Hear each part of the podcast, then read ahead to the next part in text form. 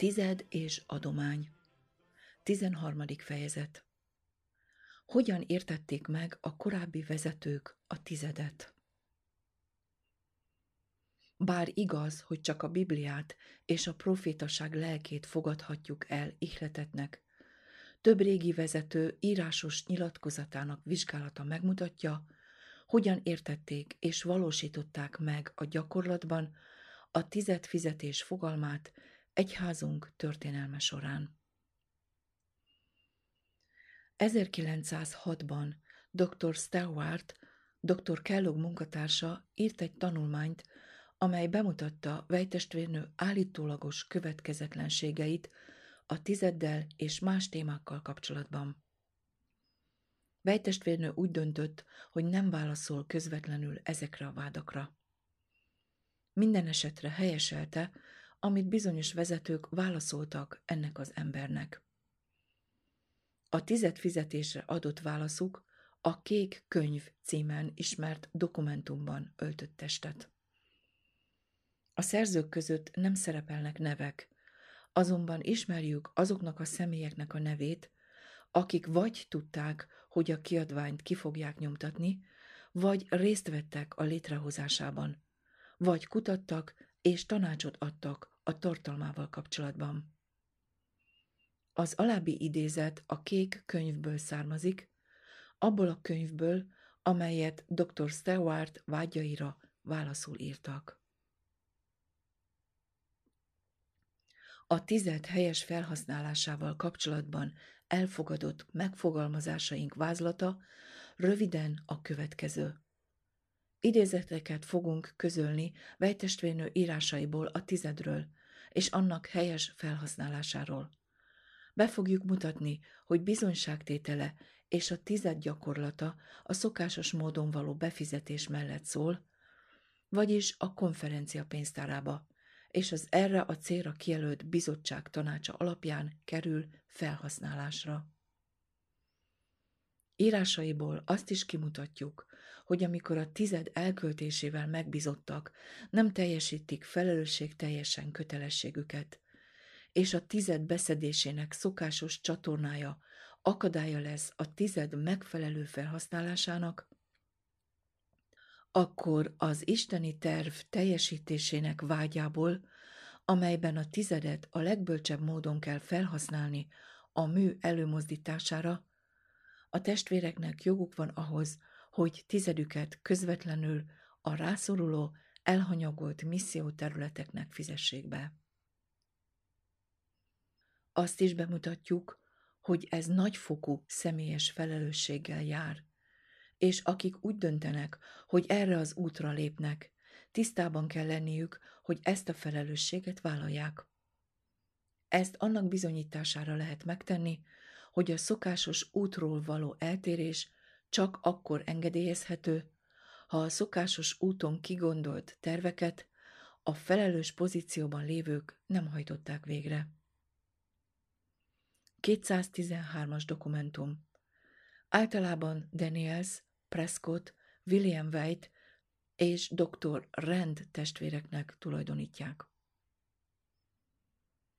Egy kortárs vezető tanácsa a tizedről.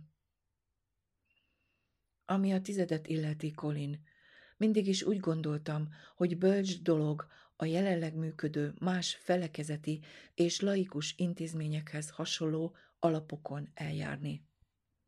Vagyis ne kérj tizedet, és ne tégy semmit, amivel azt sugalhatnád az embereknek, hogy tizedet kapsz. De ha a nem adventista emberek tizedet ajánlanak neked, vagyis más tizedpénzről van szó, ami amúgy sem került volna az egyház pénztárába, tegyétek azt, amit a Voice Prophecy, az Amzing Facts és mások tesznek. Nem végeztem friss kutatást az elmúlt néhány évben, így lehet, hogy változtattak a politikájukon. De szerintem egy ilyen megközelítés tisztességes, biztonságos.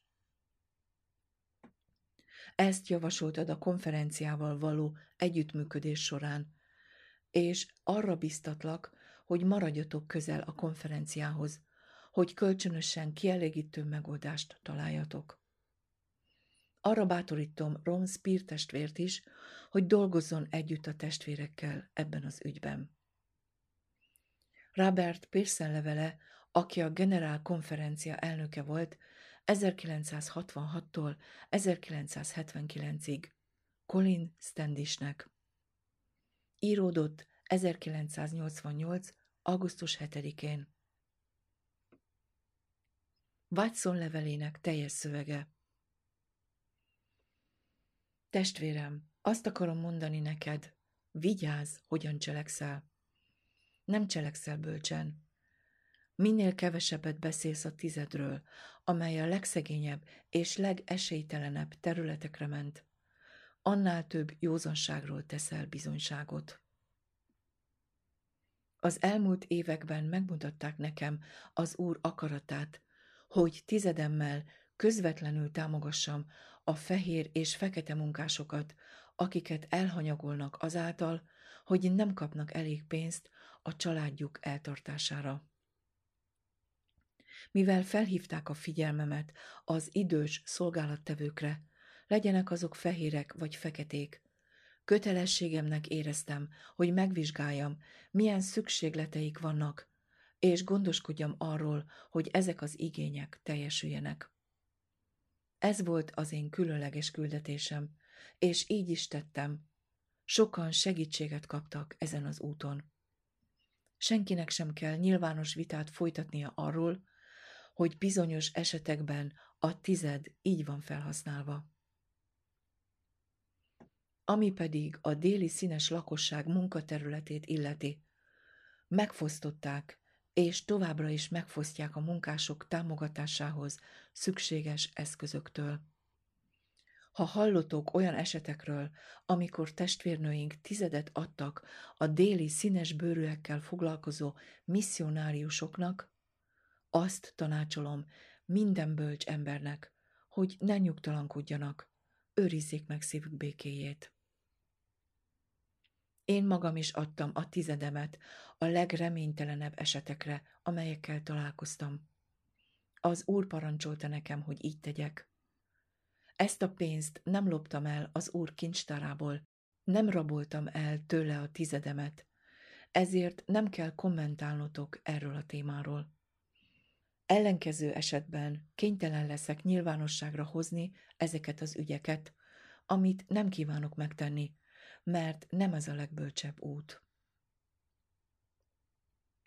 Bizonyos esetek évek óta a szemem előtt zajlanak, és én a tizedből elégítettem ki a szükségleteiket, ahogy Isten megmutatta nekem, hogy ezt kell tennem.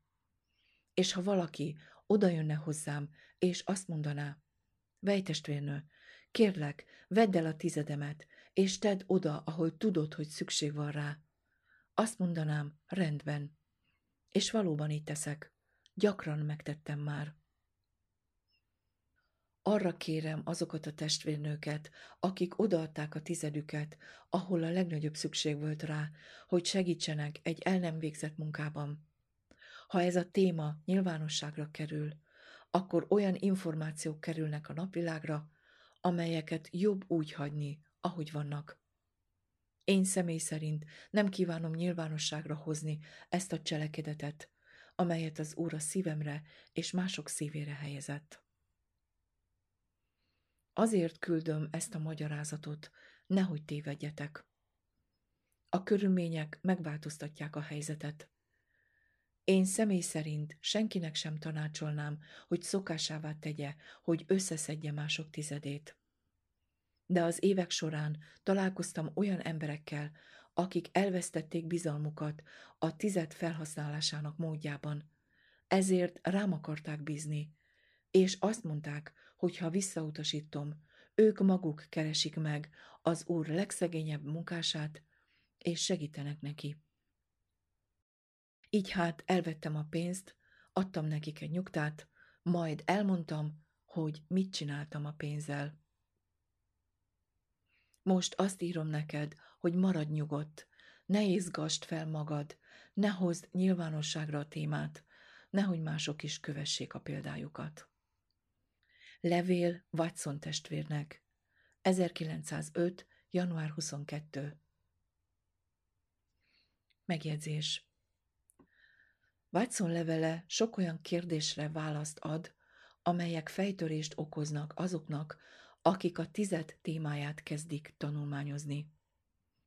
Amikor a Madison iskola finanszírozása ilyen vitatott témává vált, sokakat meglepett, hogy vejtestvérnő nem beszélt világosan és egyértelműen arról, hogy egy laikus intézmény kaphat-e tizedet vagy sem.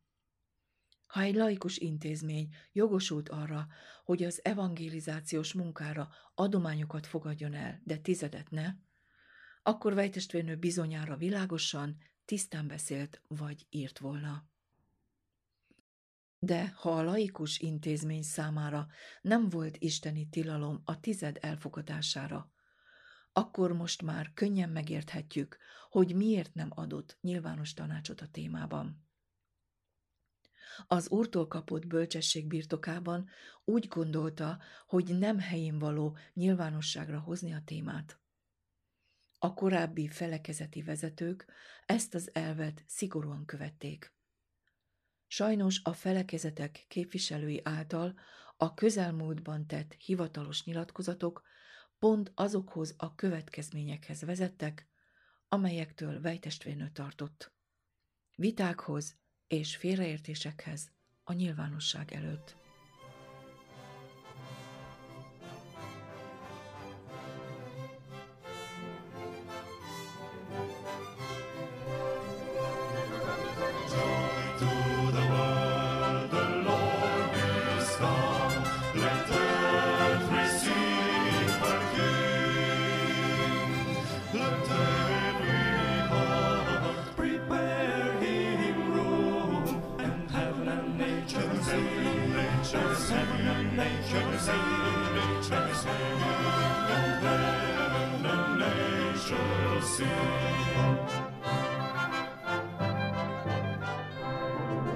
joy.